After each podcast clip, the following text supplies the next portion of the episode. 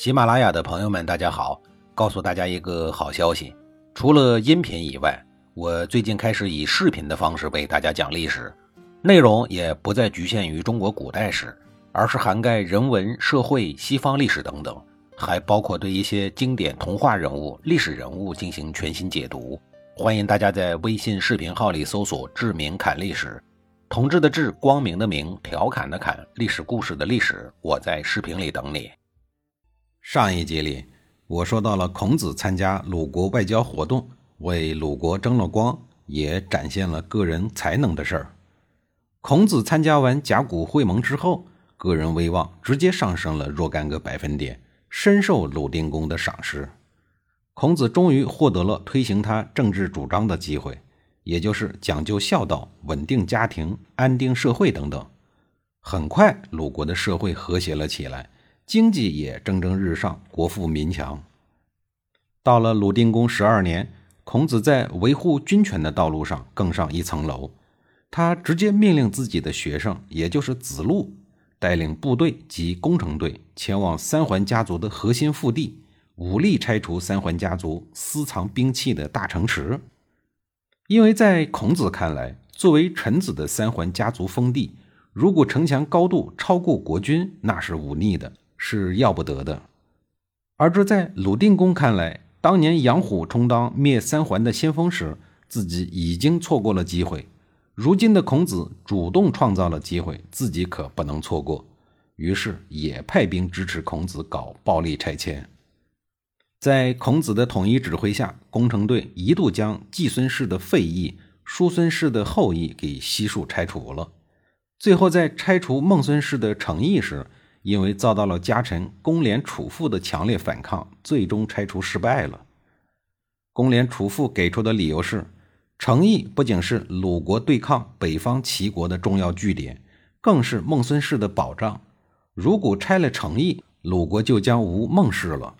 公廉楚父的理由打动了家主孟义子，进而率军阻挠了暴力拆迁。随后，双方结下了深仇大恨。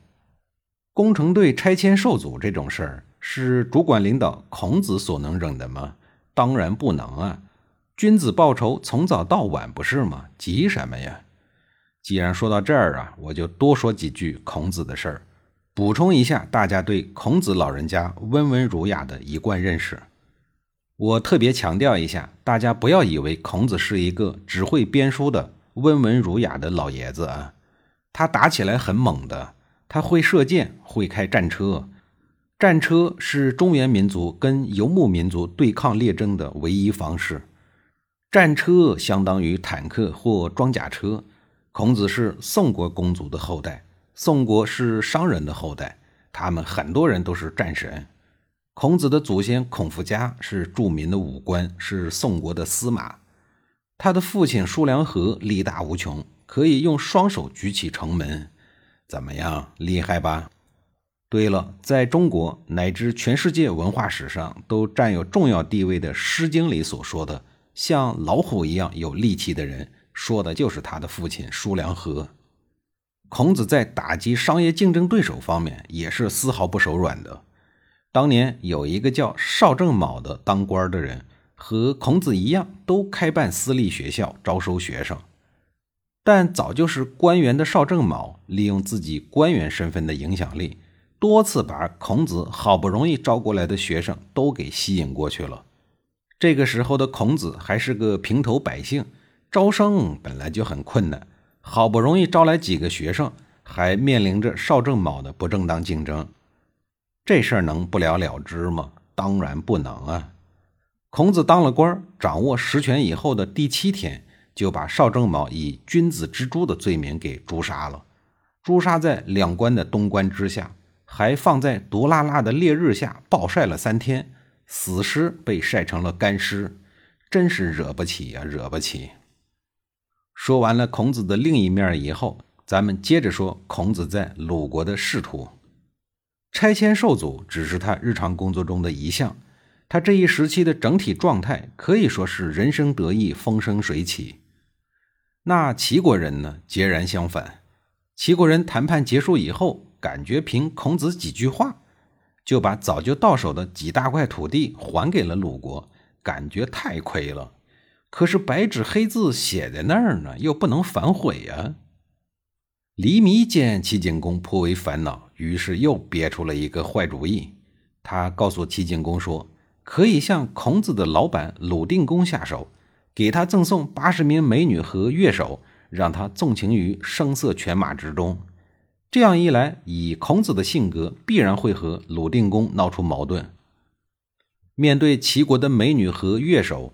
第一权臣季桓子擅自做主，替鲁定公接收了这些美女，私藏了一部分以后，又把另一部分给了鲁定公。然后他和鲁定公一起，整日在各自家里的胭脂堆里打滚，都不理朝政。孔子见鲁定公如此的没有出息，内心无比的焦急。他屡次劝进，但毫无效果，因此孔子他老人家倍感失望。而对拉拢鲁定公、沉迷于女色的季桓子，孔子则表现出极大的不满。随后，双方也出现了不和。其实，在鲁定公的任期内，鲁定公是有机会打击三桓、振兴鲁国的。第一次机会便是季氏家族的内乱，杨虎照葫芦画瓢，竟然模仿三桓架空鲁国王室的手法，一度将自己的家主季孙氏完全架空了。甚至还敢设计暗杀季桓子，还险些成功了。这段时间里，鲁定公的态度就是听之任之，既不支持也不反对，任凭季孙氏内乱的发展。实际上，这个时期的三桓自身是最脆弱的时候，也是鲁定公打击三桓的最佳时期。可惜的是，鲁定公错过了第二次机会。是孔子，凭借孔子的声望及能力。本可以帮助鲁定公采取循序渐进、逐步削弱三桓势力的策略，但鲁定公却支持孔子采取激进的方法，暴力拆毁三桓家族的城池，导致双方瞬间结仇，失去了对话的空间。第三次机会完全就赖他自个儿了。如果自己不沉迷于女色，最后逼走了孔子，或许鲁国王室还有翻盘的可能。然而，上天赠送给鲁定公的三次机会，被他一而再、再而三的错过，最后呢，自己也郁郁而终了。没多久，鲁国举行交祭，祭祀以后，按惯例是要送祭肉给大夫们的，但是在三桓的共同授意下，祭肉并没有送给孔子。这个行为明确表明，鲁国不想再任用他了。孔子人生中第二次的发达机会就此结束。在迫不得已的情况下，孔子于公元前四九八年再次离开鲁国，开启了那段最富传奇色彩的历程，也就是周游列国。在下一集里，我再给您详细的讲述。